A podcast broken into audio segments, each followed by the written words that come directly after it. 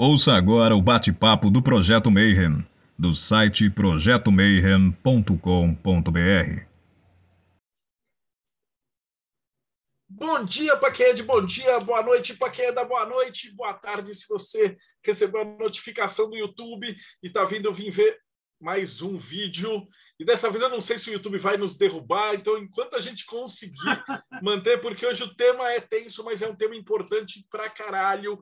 É um negócio tipo todo mundo precisa saber, é, tanto a galera que está querendo experimentar, como quem já usa, como quem está pensando, é, faço ou não faço, uso na magia, não uso na magia. Então, para isso, eu chamei um dos caras que mais manjam dessa parada para conversar com a gente sobre esse tema importante que é enteógenos e magia, né? Então, o Vini já teve aqui, ele veio aqui quando tudo isso aqui era mato. Então, seja muito bem-vindo de novo, Manão. Como que você está? Pô, Marcelo, obrigado aí pela, pelo convite. Estou bem, estou tranquilo, dentro da medida possível, né? 2021 é um ano complicado, mas também tranquilo. Como é que foi esse último ano? Porque eh, você veio no comecinho, comecinho. A gente estava, sei lá, eu, março, abril, logo nos primeiros caras que vieram. Foi, foi nos primeiros e assim, né? Nesse ano, todo assim, todo trabalho esotérico que eu fiz foi um trabalho interno, né? Trabalho em casa, é, sem muito contato com as pessoas, né? É, trocando muito pela internet, trocando muita, fazendo muita troca ao vivo, né? Juntando um grupo fechado de pessoas nas salas online, né? Diversos aplicativos que a gente tem hoje disponíveis, mas é, sem deixar a peteca cair, né? A gente não pode parar de, de fazer magia, parar de estudar magia. Então, todo o trabalho que eu fiz nesse último ano foi mais interno, mas sem deixar de fazer nada, né? Tem que continuar. Maravilhoso. E quando você veio aqui, o, programa ainda não estava estruturado, né? Assim, a gente começou a... Na verdade, você foi um dos primeiros que acreditou na gente. Eu comecei a conversar, todo, convidar todo mundo. E a galera fala assim: pô, o cara é do Rio, você é de São Paulo, né? E aí você, o Peu. Né? Acabei entrevistando toda a galera, né? Flávio Watson, todo mundo, Calem, deu uma ajuda para a gente. E hoje a gente, putz, essa aqui é a entrevista 230. Então tem muita gente, assim, de tudo que, é, que você puder imaginar de, de vertente passou aqui, né? E agora a gente está mais ou menos, o pessoal pede muito para que o convidado fale um pouquinho da jornada dele, né? Porque isso é muito uhum. importante. Porque muita gente acaba caindo aqui, o pessoal brinca e fala assim, que nem o Stanley, né? Todo, todo o gibi do Homem-Aranha tinha a origem do Homem-Aranha, né? Então pode ser que seja uma pessoa que esteja caindo agora no Mayhem e não uhum. conhece e tal. Então é legal de, de, saber assim, poxa, como é que a pessoa chegou até aqui, né? Então como é que você começou na magia? Como é que você trouxe, assim, por que a escolha de, desse, de falar sobre enteógenos? Por que, que a tua vida te direcionou para essa vontade? Vamos lá, vamos falar sobre isso. É, primeiramente, né, me apresentar para quem não me conhece, meu nome é Vinícius Rosa, é, sou colaborador do Calem desde 2017, sou iniciado na Ordem Hermética da Aurora Dourada, né, no Templo Tarut, aqui do Rio de Janeiro, é, e eu trabalho sobre diversas perspectivas, é, entre elas Telemann, Golden Dawn, Magia do Caos e outros protosistemas que eu trabalho né, e desenvolvi. É, e eu também coordeno e organizo alguns grupos de magia, arte e psicodelia com o uso de enteógenos. Né? Esse projeto eu estou fazendo. Eu comecei a estudar em 2017, mas comecei a colocar ele em prática em 2019. Né? E na verdade, é, é, é uma história em duas etapas, né? Primeiro, na adolescência, eu tive contato com vários textos esotéricos. É um padrasto meu que queria entrar para maçonaria. Aí tinha um monte de texto em disquete, eu lia tudo, porque ele não sabia mexer no computador, eu sabia. Então eu acabei lendo um monte de um monte de material secreto na época. E dentro desses materiais tinha muita, era uma maçonaria muito esotérica, então tinha yoga, tinha é, vários pontos esotéricos ali dentro dos textos. Fiquei um tempo trabalhando com aquilo que eu tinha na mão, passei por um adormecimento, vamos botar assim, né? aproveitar a juventude, zoar a juventude toda. E aí, quando foi em 2017, eu tive um redespertar para magia, para o esoterismo, e curiosamente foi também no, no mesmo ano em que eu experimentei enteógeno pela primeira vez. Então, e foi muito curioso, porque eu primeiro experimentei o enteógeno, e aí, meses depois, eu parei e pensei, poxa, eu preciso cuidar do meu lado espiritual. E eu não tenho como não fazer esse recorte de que, de alguma maneira, é, a minha experiência com enteógenos me levou para essa busca. E aí, nesse, nesse período, de 2017 para cá, eu venho estudando em paralelo a magia cerimonial como um, um, um corpo de estudo e os enteógenos como outro corpo de estudo. E aí, quando depois de dois anos de estudo dessas duas práticas, em 2019 eu casei as duas e venho fazendo um trabalho que vai tangenciando essas, essas duas, esses dois fazeres. Cara, isso é muito massa. Bom, a gente combinou antes de, de gravar aqui, então uh, você tem mais ou menos um roteirinho que parece que para explicar. Como eu, assim, eu estou explicando para a galera que está escutando, porque como esse é um assunto sério e tal, uhum. a gente uhum. não, não. Na primeira vez que a gente conversou sobre isso, você falava, pô, vamos fazer um bate-papo descolado e tal, mas aí o Vini achou melhor é, ele fazer um roteirinho, porque tem coisas que precisam ser ditas, explicadas certinho para quem está começando e tal. Então não dá para ser uma conversa de boteco, então tem que ser uma coisa um pouquinho mais organizada, né? Então, verifica à vontade que o programa é teu. Sempre foi, né? Ah, que isso, obrigado. Eu agradeço, agradeço pela, pelo espaço, pela oportunidade. É, então, antes da gente começar a entrar no assunto em si, é, eu preparei alguns avisos que eu acho que é importante a gente deixar claro aqui logo no começo do vídeo. Né? É, os estudos que eu vou apresentar aqui eles estão direcionados à prática esotérica, ao autodesenvolvimento, à prática espiritual e mágica. Tá? É óbvio que eu vou sempre estar aberto ao debate do uso recreativo de qualquer tipo de substância. Só que o foco da nossa conversa hoje não vai ser esse. Tá? Se a gente vai conversar sobre isso em outros espaços, em outros momentos, eu acho super válido, mas hoje é importante a gente tentar é, manter o trilho desse uso, do uso espiritualizado das substâncias. Tá? É, e deixar também bem claro que nem o Mayhem, nem o Marcelo, nem eu, nem nenhuma das organizações, pessoas citadas aqui é, está incentivando ou fazendo apologia a qualquer uso de substância ilegal. Né? Isso também é muito importante deixar isso claro. E de que esse estudo que eu vou apresentar, né, sobre, sobre o que eu vou falar, o assunto que eu vou falar hoje, ele é um estudo exclusivamente individual, né, do Vinícius, pessoa física. Tá? Então, não está associado a qualquer tipo de ordem, a qualquer tipo de associação que a gente possa vir a mencionar aqui é, durante a progressão do nosso debate. Tá? É importante a gente deixar tudo isso muito claro, porque como é um assunto muito muito difícil né, de se falar, a gente ainda tem muito preconceito, ainda tem várias barreiras jurídicas sobre isso, e barreiras culturais sobre isso. É, acho importante a gente firmar esse solo antes da gente entrar na, na história, enfim, na, na, na, coisa em si. Maravilhoso. Então, fique à vontade. É, eu queria começar, então, antes da gente falar um pouco sobre o uso nos dias de hoje, eu fiz um apanhado histórico. Tá? Uh, então, é, eu queria começar contando um pouco da história dos enteógenos, é, desde quando a gente tem é, é relatos até agora, o começo do século XX, para a gente poder entender por que, que a gente usa enteógenos em rituais e por que, que isso é relevante, por que, esse debate é importante.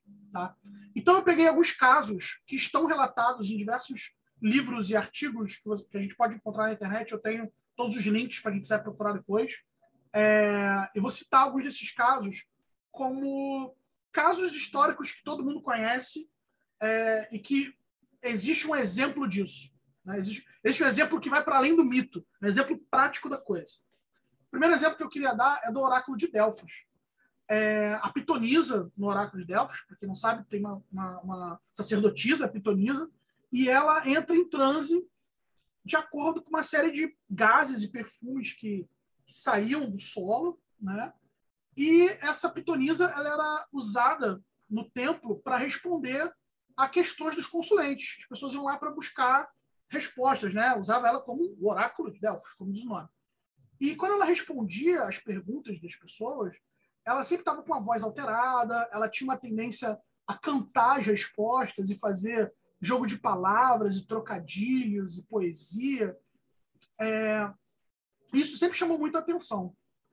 Na, na época, na Grécia, na época onde isso acontecia, é, chamavam esse espírito de pneuma. E esse nome vai ser importante no decorrer da explicação. É, em 96, 1996, o geólogo De Boer, Gilles De Boer, ele estava fazendo uma escavação no, no Templo de Delfos e eles encontraram vestígios de vários gases, como etano, metano, etileno. É, e esses gases eles são conhecidos como substâncias anestésicas. quando você consome esses gases, você tem uma tendência a ficar meio alegre, meio letárgico. E aí o Deboe chamou uma especialista nesses gases, que é a Isabela Herb, e ela pegou uma amostra científica desses gases que eles acharam nos vestígios do oráculo de Delfos, levaram para o laboratório e manipularam o gás da mesma forma que saía na fonte. E quando ela manipulou, ela colocou os pacientes lá né, para sofrer o efeito do gás. E esse gás ele deixava o, o paciente num estado de inconsciência benigna.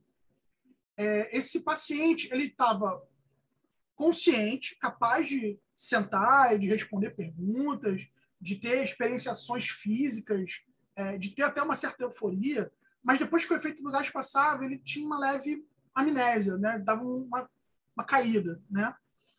Uh, em alguns poucos relatos, ocasionalmente acontecia é, alguns movimentos descontrolados, umas reações um pouco mais violentas. É, esses pacientes que ficavam mais enérgicos, alguns deles chegaram a ter é, alguns problemas pulmonares que causaram pneumonia. E aí a gente já consegue fazer o contato da pneuma de Delfos. É, o espírito que eles acreditavam ser o espírito oracular nada mais era do que um gás que deixava todo mundo muito doido. A pessoa saía de si, ficava extasiada com aquele gás e podia é, chegar nesse estado alterado de consciência e prover o oráculo. Né? É, um outro exemplo que eu, que eu dou são dos cogumelos maias. É, como, por exemplo, o, o cubensis, né? um dos cogumelos que todo mundo, né, bem famoso. Né? Uh, ele foi muito utilizado no México, na Guatemala, no Amazonas. E os maias chamavam esse cogumelo, na tradução, mais próximo da tradução seria carne de Deus. É, e tem relatos de, do uso de cogumelos de 3.500 anos. Né? Tem vestígios, é, é, vestígios geológicos do uso de cogumelo, tem figuras de pedra em formato de cogumelo com essa data. Então, acredita-se que esses cogumelos eram usados nos rituais é, para alcançar esse estado alternativo de consciência. O primeiro relato mais recente que a gente tem dos cogumelos nessa, nesse, no povo ameríndio, né, é, eles são datados do século XV e XVI pelos espanhóis. É, eles relatam, quando estão fazendo as expedições aqui, sobre o ritual, por exemplo, da coroação do rei Montezuma, foi o último imperador asteca. É, os espanhóis, como eles não estavam preparados para o impacto do cogumelo, né, é, eles acabaram se assustando com aquilo e eles proibiram o uso dos cogumelos em todo o território. Né? A Espanha invadindo o território proibiu tudo. É, então, os cultos alucinógenos ameríndios, conforme os espanhóis avançavam, eles iam destruindo esses cultos para onde eles avançavam. Né? É, existe também um registro do médico do rei da Espanha na época, dizendo que os indígenas faziam com que os, os espanhóis ingerissem esses alucinógenos para incitar visões neles. Só que, mais uma vez, né, é, é eram visões tão é, complexas, incríveis inexplicáveis que os espanhóis temiam aquilo e por temerem uma cultura que eles não conheciam, eles acabavam é, proibindo e dizimando aquela cultura. Né?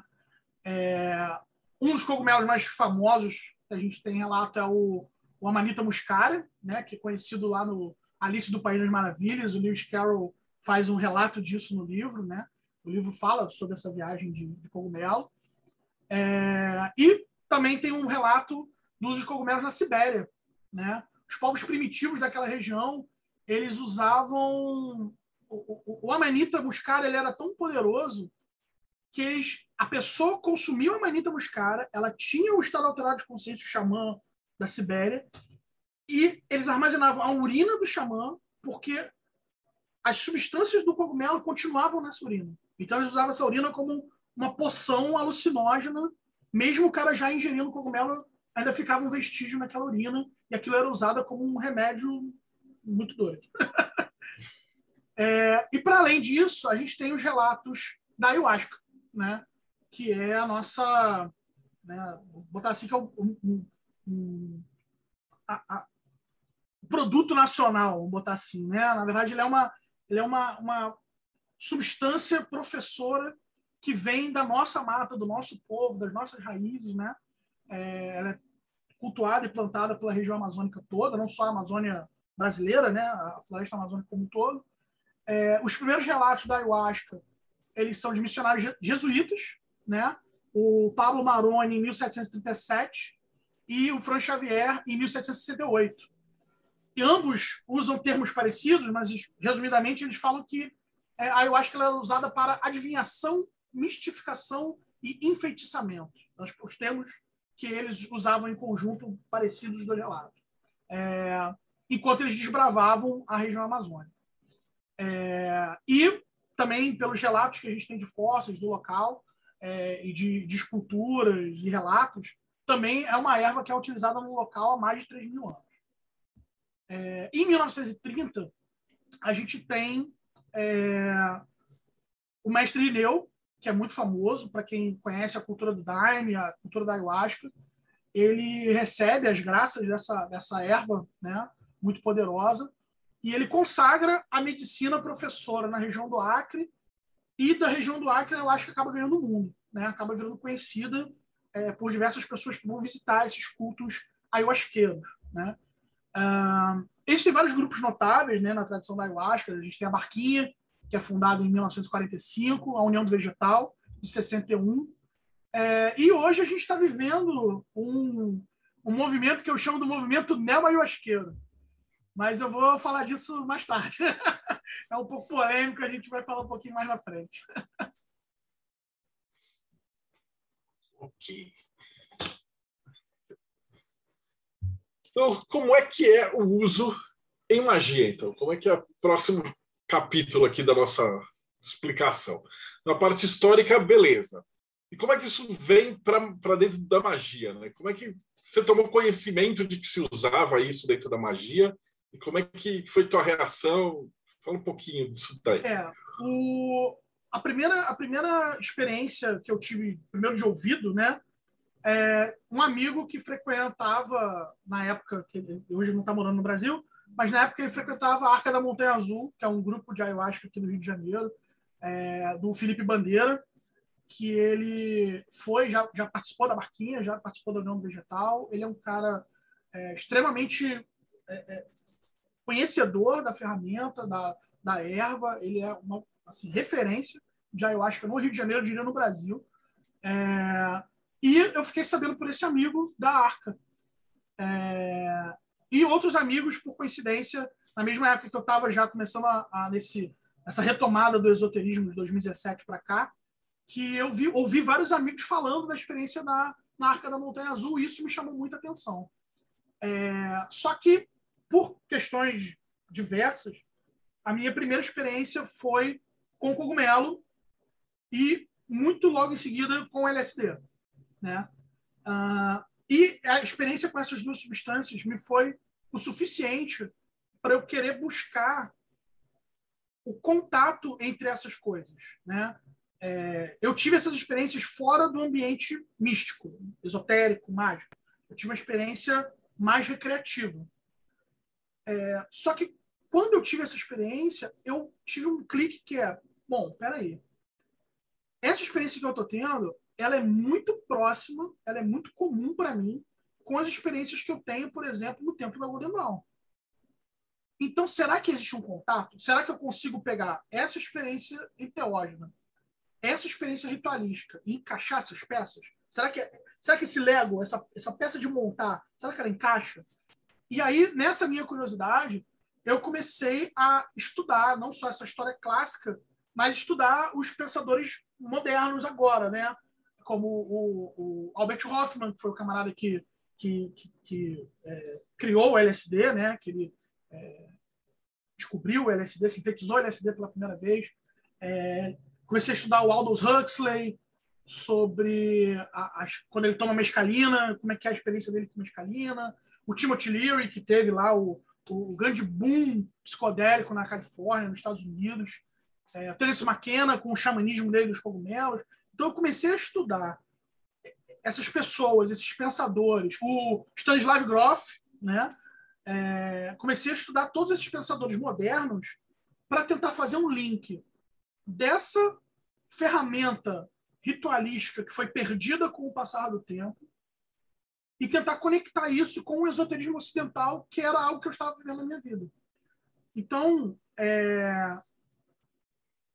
não que eu não pudesse, por exemplo, participar da Arca ou de qualquer outro trabalho de ayahuasca, mas eu queria algo que tivesse um contato com a minha própria experiência, né? Cada casa que trabalha com algum enteógeno, seja ele qual for, ela vai trabalhar de acordo com as próprias regras. Então, vai ter, vão ter casas que vão estar mais focadas no trabalho indígena, vão ter casas que estão mais focadas para uma espécie de umbanda. Então, eu, por estar muito conectado com o trabalho de Golden Dawn, eu falei, vou fazer o meu trabalho. Já que não tem ninguém fazendo isso aqui ao meu redor, eu vou fazer. Então, eu comecei a fazer pequenas experiências sozinho e depois fui chamando algumas pessoas que tinham essa disponibilidade de fazer essa experiência comigo e fui desenvolvendo o trabalho em cima disso. É, e na Golden Dawn com certeza deve ter tido alguma coisa, porque o Crowley já assim tá nos diários dele, né? Então, é, com certeza ele teve essa parte. Eu, eu, entrevistei também pessoal do Canadá que fazia os rituais é, com o uso do LSD lá, que era permitido e legal e tudo uhum. certinho. E os caras iam para a floresta. E ele narrou que quando você faz as evocações, o show de, de luz e como a natureza se comporta, é, e que talvez na teoria dele, né, o trabalho que ele está fazendo, é de por que, que as cores da Golden Dawn são tão coloridas. Né? Então, talvez a uhum. magia se manifeste mesmo através de cores. Né?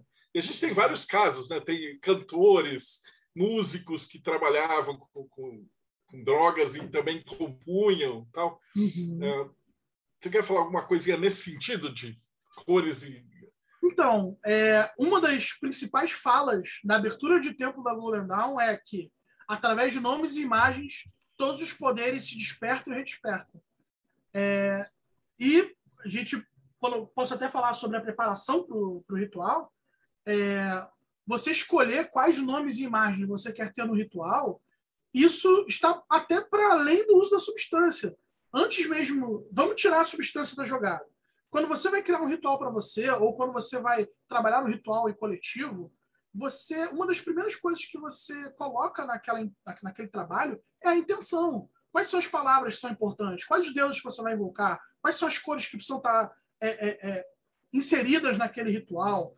Qual é o incenso? Qual é o perfume? Qual é a flor? Então, se todos esses elementos é, são capazes de gerar uma, uma percepção diferenciada no teu ritual, se eles são necessários para um bom ritual, quando você inserir a substância, eles vão ser igualmente necessários.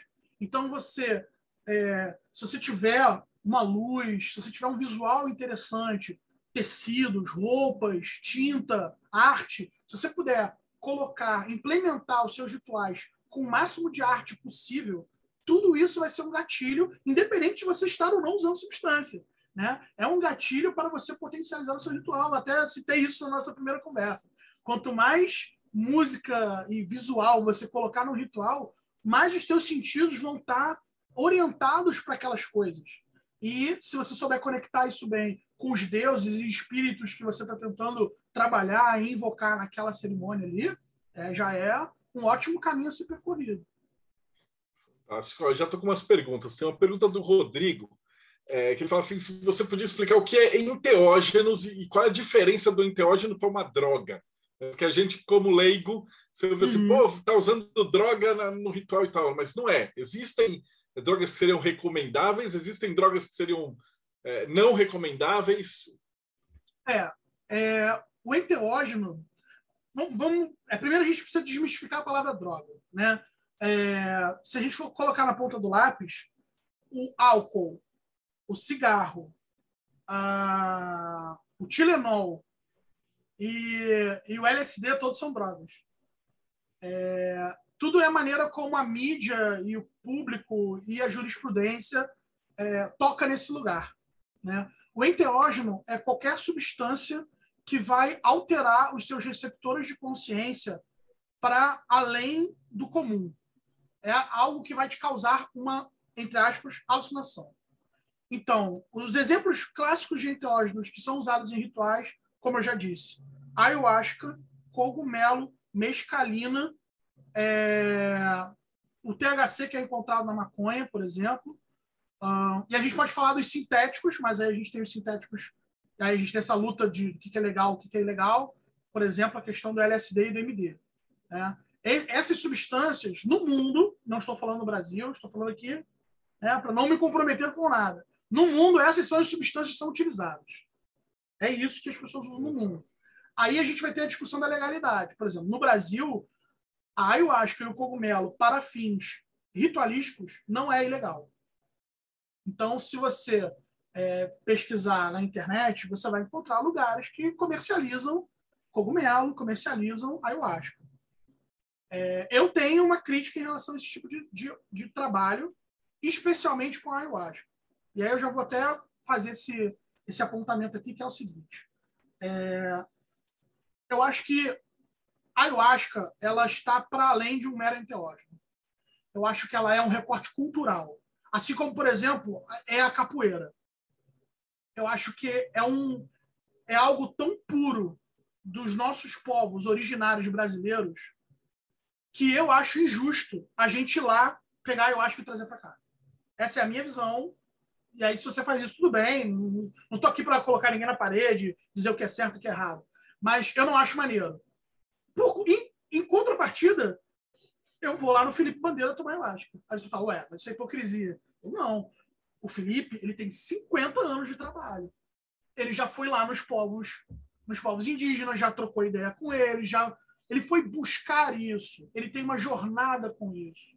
O meu problema é com a pessoa que nunca tomou isso na vida, compra, leva para casa, usa de qualquer jeito e, e, usa de maneira irresponsável. Aí eu já acho complicado. Tá? E aí eu a gente vai que... entrar num ponto que é a uma outra a próxima pergunta, que seria ah. a egrégora, né? Uhum. É exatamente isso que você está falando, só que com outras palavras. Sim, sim. É, existe, existem dois pontos. O primeiro é a primazia pela tradição. E o segundo é você desenvolver a sua tradição. E essas coisas elas vão conflitar. Né? Se você não é um cara da Amazônia, você vai largar tudo aqui. Eu moro no Rio de Janeiro. Vou largar tudo, vou virar índio na Amazônia para poder tomar ayahuasca. Tá, eu não acho que você precisa chegar nesse ponto extremo. Mas eu também não acho que você precise estar tá toda semana tomando ayahuasca. Como eu conheço pessoas que toda semana tomam ayahuasca. E eu não acho essa prática uma prática é, dignificante.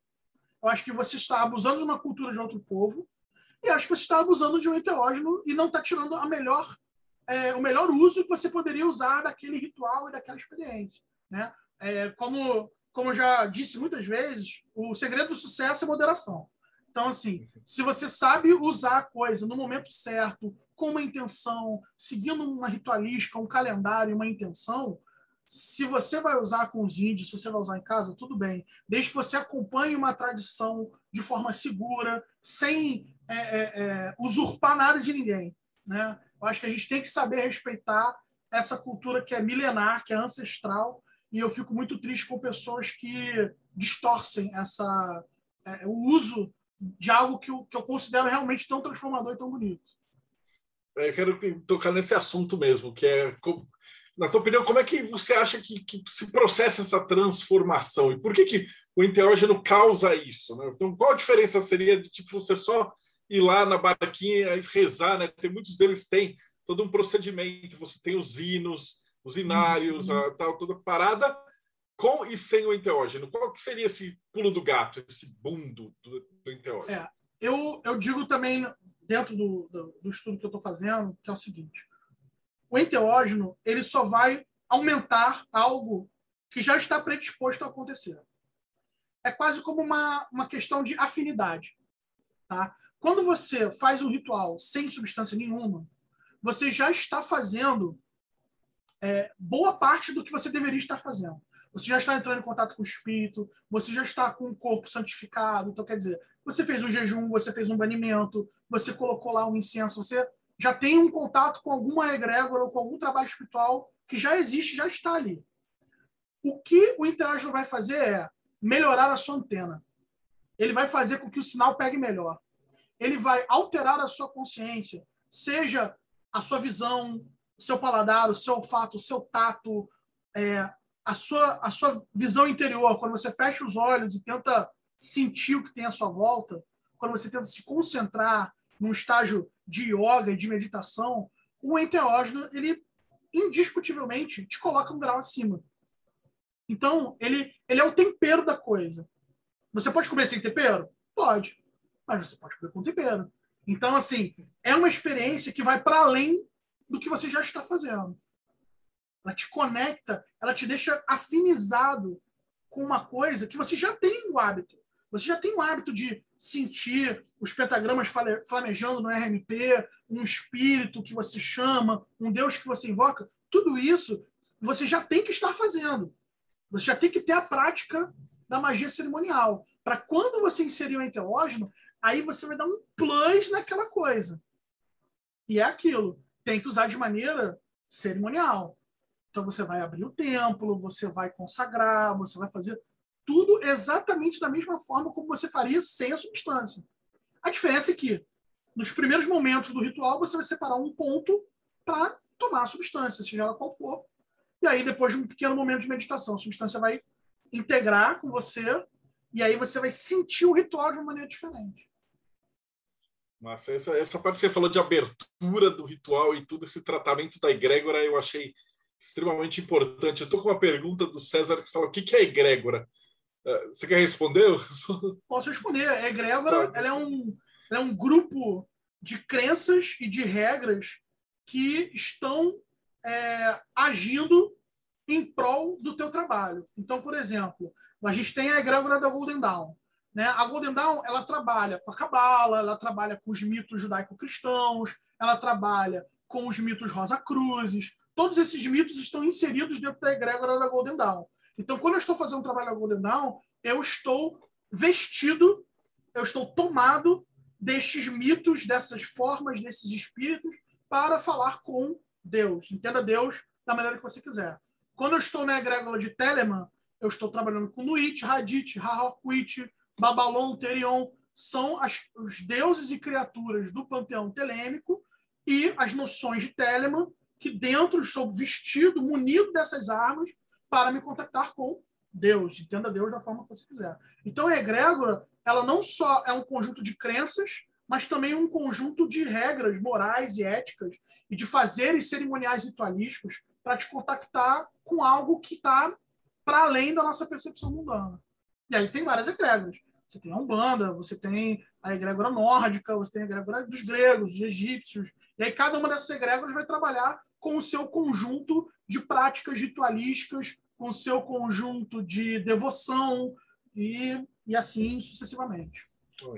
Eu estou com umas perguntas bem bacanas, uma do Ed e uma ah. do Vitor, ela, elas tratam de diferentes tipos de, de, de, drogas. Né? O Ed perguntou se, na sua opinião, o ópio e o rachixe entram aonde na alteração de consciência para fins magísticos? Olha, eu não tive experiência com ópio, e aí eu não vou falar sobre coisas que eu não experimentei, né? Acho que não é assim que funciona. o rachixe, eu já tive experiência com o rachixe. É, eu colocaria ele no grupamento ali da maconha, do THC. É, a experiência que eu tive com o rachixe foi uma experiência muito poderosa, é, mas também não foi uma experiência ritualística, também não foi recreativa. É meio complicado explicar. Mas eu usei o rachixe e aí fui para casa descansar. E no meio do. Eu fui literalmente, tomei, fui meio rachixe e fui deitar. No que eu fui deitar, eu comecei a viajar, viajei grandão, e comecei a ter umas visões muito loucas. E na época eu não tinha, é, vamos botar assim, a prática e a resiliência esotérica que eu tenho hoje. Então, entrou muita coisa, entrou muita coisa, passou muita coisa pela minha cabeça. É, eu não estava tão responsável e preparado quanto estou hoje para essa experiência. Uhum. Mas eu coloco o rachixe como a maconha elevada a 10. Assim. é o melhor comparativo que eu posso fazer. Dá para usar em rituais? Dá para usar em rituais e use com moderação. Se você já tem uma experiência com a maconha, ótimo, guarde essa experiência. Se você, porventura, puder ter a experiência com o rachixe, saiba que vai ser similar, porém escalonado, vai ser uma potência acima. Então, você já sabe que você tem que estar com o ambiente preparado, tem que estar com a mente e o corpo preparado para você não deixar aquela onda te levar. Ele, ele afeta muito o sentido, cara. Eu, eu usei Sim. isso em 98, lá na Europa, porque a galera que estava com a gente, ele, ele destaca as cores. Então o pessoal Sim. fumava e ia para o museu. Isso. Cara, e aí os caras passavam o dia inteiro no museu passando, tá ligado? Que você senta É, lá é muito comum, né? Ter aqueles quadros enormes com os banquinhos. Uhum. Certeza que tem uma galera chapada ali.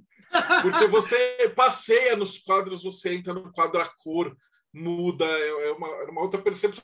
Tinha, quando eu fiz, não tinha nada de uso magístico. Era não mais foi uso artístico. Que falou isso. A galera, a galera da. Ixi, eu sei que foi, foi responsável pelo maior susto da minha vida, porque os caras fumavam tanto naquele apartamento que eu fiquei, que a minha mala ficou impregnada. E, e quando é. eu estava indo de lá para a Alemanha, eu fui acordado no meio da noite num trem por um cachorro que hum. parecia um lobisomem, né? Nossa. Com resquícios de estar tá hum. meio, uhum. meio alterado, cara. Foi um dos maiores sustos que eu já é, tive na minha vida. É, uma a experiência que eu tive, é, eu tinha distorções visuais. Então parecia que tudo se mexia e parecia que eu estava num navio. Tinha aquela coisa da, da maré, né? Subia e descia. Então eu tive que ficar num estado assim de, de resiliência muito profundo até aquela onda passar, me concentrar num ponto, ouvir uma música tranquila, porque como eu não estava preparado na época para isso, eu não tive a melhor das experiências, mas ainda assim aprendi com ela. É isso aí. E a do Vitor também, falando de, dos diferentes tipos, é, na, sua, na sua visão, diferentes enteógenos sintonizariam em frequências diferentes ou o mais importante é o estado alterado de consciência? E aí, uma outra pergunta: seria possível testar? Tipo, vamos fazer um ritual hoje e a gente vai usar LSD. Aí depois, vamos fazer um ritual hoje e a gente vai usar MDMA. Ou o mesmo ritual, hoje a gente vai usar ayahuasca. Você acha que faria diferença? Faz toda a diferença. Cada, cada substância que você utilizar vai fazer você alcançar um lugar completamente diferente. Porque, por exemplo, a, a changa, que é um fumo que contém DMT, ela você fuma, a onda dela dura de 15 minutos a meia hora. Agora, o, o cogumelo dura 3 horas, o LSD dura de 6 a 8 horas. É, a ayahuasca, dependendo da ayahuasca, pode durar 12 horas. Então, só o fato de cada substância ter uma carga horária, vamos botar assim, de potencialidade diferente, só isso por si só já te daria experiências diferentes para cada tipo de, de substância que você vai utilizar. Para além disso, é, cada substância ativa uma série de, de alterações diferentes. Então, por exemplo, a ayahuasca, é, eu, por exemplo, eu fico extremamente meditativo, introspectivo. Eu, eu, por exemplo, quando eu tomo ayahuasca, eu não gosto muito de interagir. Eu fico muito na minha. Enquanto eu vejo pessoas que estão pulando e dançando com ayahuasca. Então, a gente já tem um diferencial de pessoa. Cada pessoa vai agir com a ayahuasca de um jeito diferente. Né? E aí, quando eu estou na minha introspecção e eu fecho os olhos e começo a meditar, eu vejo um monte de fractal, um monte de figuras. Essas figuras começam a conversar comigo, e aí eu vou com a minha intuição, tentando conversar, tentando entender o que espírito é esse, o que ele está querendo me dizer, qual o sinal que ele está querendo me mostrar. Então, é, já por exemplo, o MD, o MDMA ele não dá alteração visual nenhuma. Pelo menos a experiência que eu tive, não tive alteração visual nenhuma. Então, quer dizer, a experiência dele era muito mais tátil, era muito mais empática, era algo muito mais do toque, do falar e do, daquela coisa, aí sim, de uma interação com o outro. Né? Então, cada substância vai ter um grupo de componentes de, de, de atuação. E aí, é, eu montei também aqui um, um, umas dicas, né? E, uma, e a primeira dica que eu coloquei na minha lista é nunca tome as substâncias cegas. Conheça a substância, pesquise o efeito dela, porque o efeito dela tem que estar de acordo com o efeito que você quer alcançar no ritual. Se você quer ter um ritual para ver espírito, você não vai tomar MD, porque MD você não vê nada. Você sente no tato. Agora, se você vai, por exemplo, fazer uma prática de magia sexual, talvez o MD seja ideal, porque se o, o lance dele é o tato, então talvez você ali consiga ter uma experiência tátil mais interessante. Então, saber aonde cada substância te leva e saber o efeito visual, enfim, de cada substância vai estar intrinsecamente ligado com o tipo de ritual que você quer fazer. Eu nunca consegui entender essa galera dançando ayahuasca. Então, eu fico igual você, super é, meditativo. Eu... Então, Aquele eu pôster, um... eu não sei, acho que eu falei em uma entrevista, eu não vou lembrar onde, mas a, ah, quando eu, do livro de cabala ele surgiu de quando eu tomei o chá porque eu tinha todo eu tinha terminado de fazer enciclopédia de mitologia então eu tinha carga de, de deuses de todos os lugares mas eles estavam todos em caixinhas. Uhum. E o meu ritual da ayahuasca é como se explodisse essas caixinhas. Eles entraram na, na, na árvore da vida e eu entrei subindo numa espiral assim e os deuses conversando comigo e ficando do lado e brotando e aparecendo e cada um no seu no sua esfera e etc que, que foi o que deu a, a, o start para fazer o livro de cabala Olha que legal. Posso contar um relato meu? Fica claro. É, teve uma vez que eu estava com um grupo de amigos e a gente estava na intenção de tomar cogumelo coletivamente. Então a gente conseguiu o cogumelo, né? A gente estava acampando, então era um lugar no meio do mato, tinha um riacho para a gente tomar banho de rio, é, era um local que a gente já conhecia, um local que a gente estava acostumado, então a gente sabia onde estava o posto de emergência, onde estava o banheiro, onde estava a comida, onde estava a água. Era um local que era familiar a esse grupo de pessoas. E eu, por já estar inserido no, nessa vivência esotérica, é, por mais que as outras pessoas quisessem a experiência lúdica, eu falei, não, isso para mim precisa ser ritualístico. Então, eu me isolei, fiz meus banimentos, é, me preparei é, é, é psicologicamente para aquilo. Eu já estava, obviamente, já é, há dias pensando nisso e fazendo uma série de preces, de orações alinhado para esse momento. E aí, quando esse dia chegou, eu fui tomei os cogumelos. E aí, assim que eu tomei, passou um tempo, eu fui tomar banho de rio. Fiquei deitado no rio, juntei umas areiazinhas, uma pedrinha assim, fiz um troninho. Aí eu sentei no riacho, ficou aquela água passando por, né, pelo meu corpo e eu fiquei olhando para a árvore assim. Fiquei olhando para as folhas das árvores. E aí, no que eu estou olhando para as folhas das árvores, a onda do cogumelo bateu.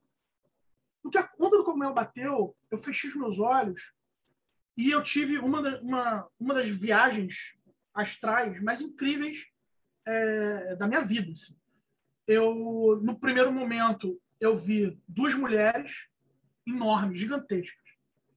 Uma delas era jovem nua e ela estava de cócoras e saíam bebês engateando dentro dela. E conforme esses bebês caminhavam, eles iam envelhecendo, envelhecendo, envelhecendo, envelhecendo, envelhecendo, até chegarem no final da vida na segunda mulher, que era velha, com um manto negro. E eu estava observando esse processo. Dos seres saindo dessa mãe Gaia e andando em direção a essa mãe morte. E aí me veio uma pergunta que era: se eu traçar uma linha no meio aqui, eu tô mais para mãe Gaia ou mais para mãe morte? será que eu já passei da metade da minha vida? E aí eu comecei a questionar o meu trabalho esotérico, o meu trabalho né, pessoal e tal. Comecei a questionar vários pontos da minha vida, as coisas que eu já tinha realizado até ali, as coisas que eu gostaria de realizar. E quando eu começo a ter esse questionamento, vem uma mão azul gigante, me pega, pega o meu corpo astral, e aí me coloca na palma da mão. E quando eu olho para cima, tem um ser indiano azul, com um, um, um japamala com várias contas e um ser com vários braços me olhando assim na palma da mão. E ele falando: Ó, oh, você tá vendo as contas aqui do meu japamala? Preste atenção nessas contas. Eu prestava atenção em cada conta, cada esfera era um momento da minha vida, ou do passado ou do futuro. Aí tinha todos os momentos da minha vida ali. Aí eu ficava olhando cada momento, ia visitando os momentos da minha vida. E aí eu comecei a chorar. E aí eu perguntei: por que, que você está mostrando isso? Ele falou: então, sabe esse trabalho que você está querendo fazer de juntar enteógeno com magia? Vai lá. Faz aí que isso é maneiro pra caralho. E aí eu acordei. então, assim, é, foi, uma, foi uma experiência tão transformadora que foi o grande pontapé entre eu só estudar isso como alguém que é um curioso e decidir arregaçar as mangas e falar: eu vou fazer isso aqui. Isso aqui é um trabalho que eu acredito e que eu vou fazer na minha vida. Né? É, é, é desse tipo de transformação que eu estou falando. Claro, aconteceu comigo, aconteceu com várias pessoas com as quais eu tenho contato de ayahuasca, de cogumelo e de outras substâncias. Pode não ser tão épico, pode não ser tão incrível, não tão visual. Para cada um vai ser uma experiência diferente. Mas o ponto é que todas essas substâncias fazem você questionar quem eu sou, o que eu estou fazendo e o que eu posso fazer daqui para frente para me tornar um ser humano melhor. Não existe nenhuma pessoa com a qual eu tenha trocado ideia nesse, nesses anos de estudo que elas não tenham chegado nesses questionamentos. Então, se eu puder agregar essa experiência enteógena com um ritual que já está caminhando nessa direção, cujo o, o, o, a realização máxima do ritual é a grande obra, é a verdadeira vontade, é transformar o chumbo em ouro, por que não usar essa ferramenta conhecida pelos antigos de mais de 3 mil anos para auxiliar a fazer esse contato? E aí foi nesse insight que eu falei, vou fazer isso. Esses insights são muito fortes. O meu foi assim, é, é muito chocante, cara, porque era é, um negócio é muito, muito enorme, muito com brilho, com efeitos especiais que acho que talvez hoje no cinema daria para fazer, mas é uma coisa muito, é. muito impressionante, né? E várias outras pessoas que trabalham com isso, que, que mexem com isso, relatam a mesma coisa, né? Você tem uma, uma alguma coisa que vai te transformar, né, dentro do teu íntimo. Então, o título dessa entrevista foi Enteógenos e Magia. Então, eu ia pedir um conselho para quem está começando, mas na verdade acho que vai ter dois tipos de pessoa que vão assistir esse vídeo. Uhum. A primeira é o cara que já usa enteógenos, olhou e falou: Porra, magia parece ser legal. Como é que eu uhum. começo? E é. o cara que já está fazendo magia, ele olhou e falou: Porra, enteógenos deve ser legal. Como é que eu uhum. começo? Então, acho que quais são os seus dois conselhos para essas duas tá. pessoas? Eu vou fazer o seguinte: eu vou responder a segunda primeiro. Eu vou primeiro falar sobre a pessoa que já faz magia e quer entrar com a prática com enteógenos. É, eu fiz um, um pequeno é, uma separação do que, que eu acho importante é, em quatro itens e aí eu tenho detalhes sobre esses itens. O primeiro item é conhecer a substância. Como eu disse, é importante que você não tome nenhuma substância cegas, que você pesquise. Existem vários fóruns, vários artigos na internet falando sobre isso. Não é difícil de encontrar, tem livros sobre isso. Então, não é um bicho de sete cabeças. Você consegue encontrar esse material facilmente. É, conversar com pessoas que já tiveram experiência. Então, se você conhece alguém, se tem algum amigo, algum colega, algum irmão que já passou por alguma experiência com alguma substância, converse, porque é, conversar sobre isso é a melhor maneira de você é, é, perder o medo, ou de conhecer, ou saber se é isso mesmo que você quer. É, outra coisa que eu também coloco sobre nesse escopo de conhecer a substância é se você puder ter a primeira experiência com um grupo que já é conhecido sobre isso. Então, assim, existem vários grupos que trabalham com ayahuasca, é, é, com daime, procurem grupos é, é, que já são conhecidos, já tem um nome, é, que você sabe que o camarada não é um picareta. Então, você. Também, mais uma vez, é importante você ter amigos que já participaram, pelos, pela, já participaram do ritual, para que você pegue a referência. Né? É, e por último, e aí é também um ponto complexo, é verificar se você não está tomando nenhuma medicação que pode ser é, conflitante com o enteógeno que você vai tomar. Essa é, uma, é um toque difícil, porque o ideal seria você começar com o seu médico. Mas aí a maioria dos médicos vai dizer que metade dos médicos diz que está tudo bem, e outra metade fala, não, você não pode tomar isso, porque isso é horrível, isso é terrível. Então, assim, é, é um ponto bem complexo. Eu conheço alguns médicos que tratam nesse, nesse ponto, falam, não, pode tomar, desde que você tome assim, assim, assim, assim, controladamente, tá tudo bem. E vão ter outros médicos que falar, pô, bicho, não, não faz isso não. Então, é um ponto realmente muito complexo, mas que também a internet está aí. Então, se você procurar o seu remédio na internet, você vai saber se você pode tomar ele com alguma substância ou não. É, a segundo, o segundo ponto que é importante você saber é você preparar o seu corpo. E essa preparação do corpo ela está ligada com evitar outras substâncias, pelo menos nas primeiras experiências. Não misture substâncias. Então, você vai usar o cogumelo, use só o cogumelo evite álcool, evite cigarro, evite demais drogas, demais substâncias que você poderia estar consumindo e foque unicamente naquela substância com a qual você quer ter a experiência. Se possível, também evitar relações sexuais né, durante 24 horas é, e fazer uma alimentação saudável também por 24 horas antes. É, se, for, se puder fazer um jejum, melhor ainda. É, porque quanto mais purificado tiver o seu corpo, melhor ele vai estar para receber o impacto daquela experiência. E nunca esqueçam de ter água, água potável. É, boa parte dessas substâncias desidratam o corpo muito rápido. Então, ter água por perto é importante, não menosprezem a água. É, terceiro ponto, preparar a mente. É, não faça a experiência se você estiver com algum tipo de instabilidade mental ou emocional. Brigou com o parceiro com a parceira, teve um grande faleceu alguém na família, sabe? Se você teve algum grande impacto mental ou emocional, adia a experiência. é, não vale a pena você se colocar nesse lugar de fragilidade emocional se você já está passando por uma fragilidade emocional.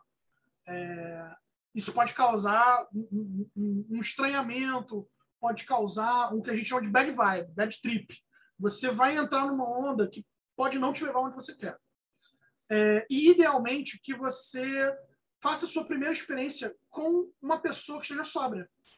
Porque, caso aconteça alguma coisa, você tem uma pessoa sóbria ali do lado para te amparar, para te acolher, para te dar uma água, para te dar uma comida, enfim, para estar ali tomando conta de você. E, por último, né, dividir em quatro, o quarto item é preparar o espaço. É, faça o roteiro do seu ritual. Por mais que seja um ritual que você já faz há 20 anos, você já faz abertura de tempo, consagração, por mais que você já esteja familiarizado com isso, faça, faça um roteiro, escreve ou bote iconografia, faça alguma coisa para que você lembre as etapas do ritual. É, deixe sempre os itens importantes por perto, organiza o espaço. Uh, ah, sim, importante. Evitar relógios, celulares e, e, e metais cortantes. Porque quando você está muito louco de LSD, ou de cogumelo, ou de ayahuasca, qualquer coisa dessas pode te colocar numa viagem fora do que o ritual está disposto a colocar. Então, e também por uma questão de segurança. Em ambientes abertos, se for fazer ambiente aberto, tomar cuidado com mata fechada, com piscina, com rio, em espaços fechados, tomar cuidado com janela, ver se porta está trancada, esse tipo de coisa que é a base, parece bobo, mas que é de extrema importância para a sua segurança e seu bem-estar. É, e, por último, mas não menos importante, respeitar o espaço individual do próximo. Se você estiver fazendo ritual coletivo, você vai estar com a consciência alterada pela substância, a pessoa também. Você está pensando uma coisa, a pessoa está pensando outra coisa. Não é porque vocês estão com o estado alterado de consciência, vocês vão estar pensando necessariamente a mesma coisa. Então, você respeitar o espaço do outro é muito importante. Por mais que o outro, às vezes, esteja fazendo algo que você não se identifique tanto, como foi meu relato da ayahuasca. Eu estou lá introspectivo e a pessoa está pulando fogueira, beleza, deixa a pessoa pular fogueira, eu introspectivo. Não pode ter ruído entre, esse, entre esses dois fazeres. Cada um tem que estar tá sempre é, bem confortável dentro da sua liberdade. Né? Então, acho que esses são os pontos é, importantes para quem já faz magia, quando for inserir a substância, atentar para essas coisas. É, agora, o contrário. Para a pessoa que já tem uma experiência com enteógenos, mas não manja nada de magia. É, eu acho que a primeira coisa é você se aventurar né, no, no mundo da espiritualidade. E aí é você conhecer quais caminhos você tem afinidade para seguir. Né? No começo, eu comecei a estudar um pouco de tudo. Estudei budismo, estudei Golden Dawn, estudei Telemann, é, Kabbalah. Você, quanto mais é, nichos Quanto mais egrégoras você estudar e conhecer e se afinizar com elas, aos poucos você vai descartando aquilo que você não se conecta e você vai guardando para si aquilo que conecta com você. E essa conexão ela é importante para que você crie é, o parâmetro da crença. Né? Eu ia usar a palavra fé, mas a palavra fé é uma palavra complicada. Então, vou, vou, vou usar a palavra crença, que eu acho que é mais importante. Então, por exemplo, eu acho os rituais de ayahuasca muito interessantes. Mas a egrégora nativa indígena não ressoa tanto comigo. E aí, por isso que eu preferi desenvolver um método meu, porque não ressoa comigo, apesar de eu continuar frequentando e, ter amizade com essas pessoas, é, eu confesso que não é uma egrégora que me, que me interessa. E aí eu não vou obrigar você a, a navegar nessa egrégora. Mas eu digo, experimenta, vai que você gosta, vai que é a tua praia, né? Então eu acho que a primeira, o grande salto que a pessoa tem que dar é encontrar a sua praia. E aí, se a sua praia vai ser é, cabala, magia cerimonial, se vai ser. Enfim, você tem diversos é, caminhos, né? E todos os caminhos são verdadeiros, né? Todos os caminhos são uma ponte para alcançar a espiritualidade, seja um bando, candomblé, não importa o que seja.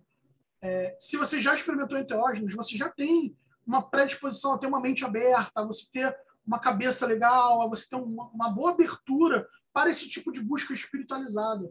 Então, o próximo passo que você tem que dar é experimentar. Assim como você já experimentou o enteógeno lá atrás, a espiritualidade também tem isso da experimentação. Não é porque você, ah, experimentei um bando e não gostei, então todos são ruins. Não, pode ser que a, que você foi não te atenda, mas tem um outro centro que te atenda e você fique feliz com isso. É, é, você ir provando cada uma até você encontrar aquela que vai dar a, a liga, seja a, com a egrégora que for. Maravilhoso. É, isso só ficou faltando a parte mais importante, assim, como é que o pessoal te acha. Ou outra coisa, que livros que você recomenda também para a galera claro, que está claro. começando? É, eu fiz é, um Brinca assim, é, como é que o pessoal te acha ou se você quer ser achado. Né? Sim, é. Não, vamos lá, vou falar. Vou, vou deixar isso para o final. Vamos lá. Falar primeiro da bibliografia. É, eu separei algumas, alguns pontos importantes, porque assim, você pode, como eu disse, você pode olhar pelo viés da pesquisa científica acadêmica e você pode estar olhando pelo viés esotérico. Então, como eu não sei em qual das duas pontas as pessoas estão, ou se elas estão procurando essa convergência, é, todos os links e todo, tudo que eu falar aqui é para o livre buscador. Você precisa entender um pouco da parte da ciência e você também precisa entender um pouco da parte esotérica. Então, se você quiser fazer esse casamento, assim como eu estou fazendo, eu acho interessante trilhar esses caminhos. Começando por YouTube. Canal do Felipe Bandeira, é fácil de achar Felipe com PH. É, ele tem o canal da Arca da Montanha Azul, ele fala sobre é, é, ayahuasca de uma maneira muito tranquila. Ele é a minha referência aqui no Rio de Janeiro e eu diria que ele é a referência do Brasil nesse tipo de trabalho. É, existe também o canal da Associação Psicodélica do Brasil, que aí já vai falar sobre o uso mais terapêutico do viés da, da psicoterapia, tá? E tem o canal da Priscila Sibina, a mistura de Priscila com psicocibina. Priscila Sibina é uma grande amiga minha da UFMG, que ela está fazendo um estudo com cogumelos e outros enteógenos e a gente está trocando muita ideia sobre esse tipo de troca de trabalho. Acho que vocês vão curtir o trabalho dela, tá?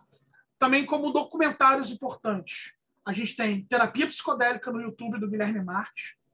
A gente tem na Netflix o Have a Good Trip do Donick Carey. Esse é muito bom porque ele pega vários artistas, músicos, galera de Hollywood para falar as experiências deles com psicodélicos e enteógenos.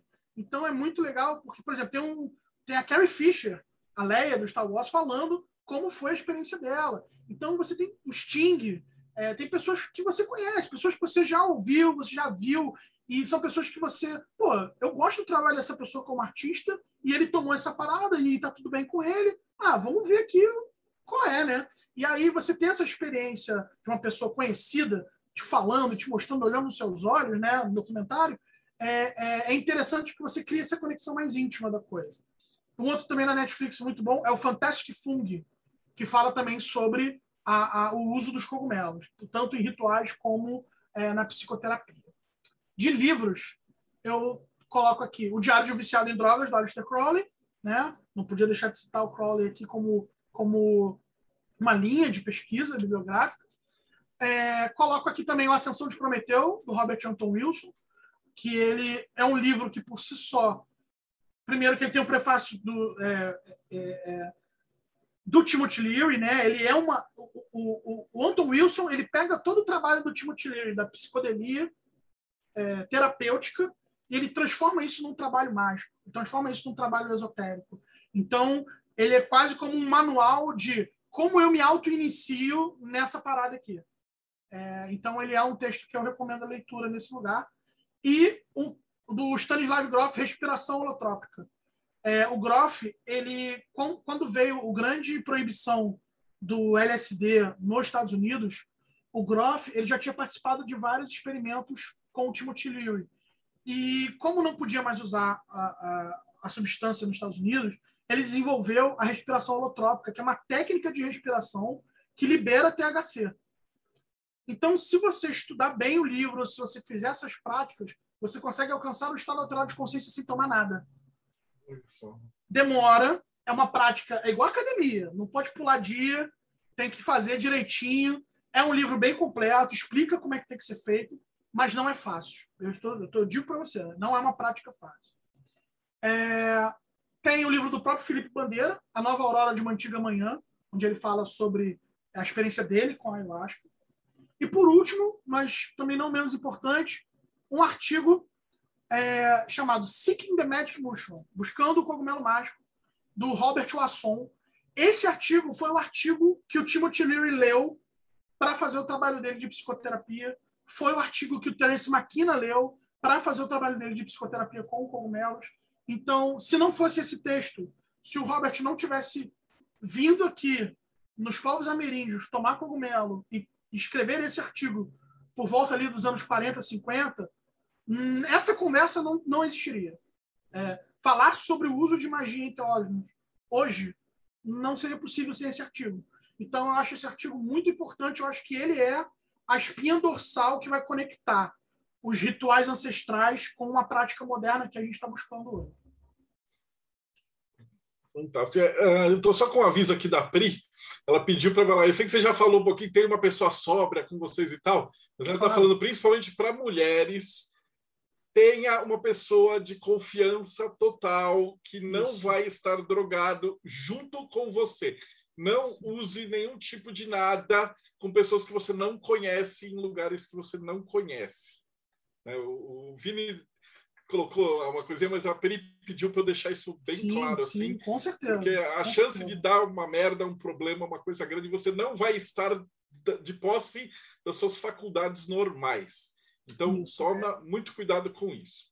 É, esse respeito com o próximo, você, se você estiver inserido num grupo, estar num grupo de confiança, estar com pessoas de confiança, se você estiver fazendo essa prática mais intimista, com duas, três pessoas, que sejam também pessoas que te respeitem, que te que sejam seus amigos, que sejam pessoas com quem você tem é, confiança, intimidade, para que a experiência seja a melhor possível. Para... O nome disso é redução de danos. Se vocês buscarem redução de danos no YouTube, redução de danos e enteógenos, vocês vão encontrar vários artigos, vários vídeos sobre pessoas falando exatamente sobre isso. É, é o tipo de coisa que você já faria num ritual normal. Quem dirá num ritual munido de substâncias capazes de alterar a consciência? esse conselho é um dos mais importantes, então, por favor, sigam eles é, com muito carinho. E ficou faltando só como é que o pessoal te acha ou não te acha? Então, é, eu acho que a melhor maneira das pessoas me encontrarem é me seguindo no Twitter, arroba caosverso. Pega o universo, tira o uni e bota caos. Então, arroba caosverso no Twitter é a melhor maneira, é onde eu respondo mais rápido. Pode me procurar também no Facebook, Vinícius Rosa, Vinícius Melo Rosa, também adiciono todo mundo no Facebook. É, meu Instagram é fechado, porque eu boto coisas de ritual às vezes lá, então no Instagram eu costumo adicionar todo mundo. Mas é isso. É, e no Calem, né? A gente está sempre postando podcasts, né? Eu estou também conduzindo o Barbalon, que também é um bate-papo que a gente faz lá no, no, no ambiente do Calem. Então, arroba Calem418 todas as mídias. E é isso. Me encontra lá, mandem perguntas, eu respondo na medida do possível. Pô, maravilha, Vini, de novo, brigadão, cara, foi maravilhoso e você sabe que vocês são super bem-vindos aqui. E, putz, eu acho que essa aula foi precisando. Né? Faz tempo que a gente estava conversando disso, né? Que não teve esse Verdade. espaço fora e precisava ter alguém para falar assim, Eu entrevistei já o Felipe Bandeira. Ele uhum. já explicou assim, um monte de coisa legal, inclusive depois eu vou até deixar o link da, da entrevista dele, que ele fala também da barquinha, disso daí. Sim. E, é um mestre. Pô, foi maravilhoso, gente. Então, vou me despedir do pessoal aqui, daí eu abro aqui para a gente conversar. Valeu. Valeu, Marcelo. Obrigado aí. Para vocês que acompanharam a gente até agora, não esquece, dá like, segue o canal, dá uma olhada no canal do Calendo. O Barbalão fica no YouTube também, se eu não me engano, né? As palestras. Isso, arroba Calem418, tá tudo lá gravadinho. E é isso aí, gente. E a gente se vê no próximo bate-papo meio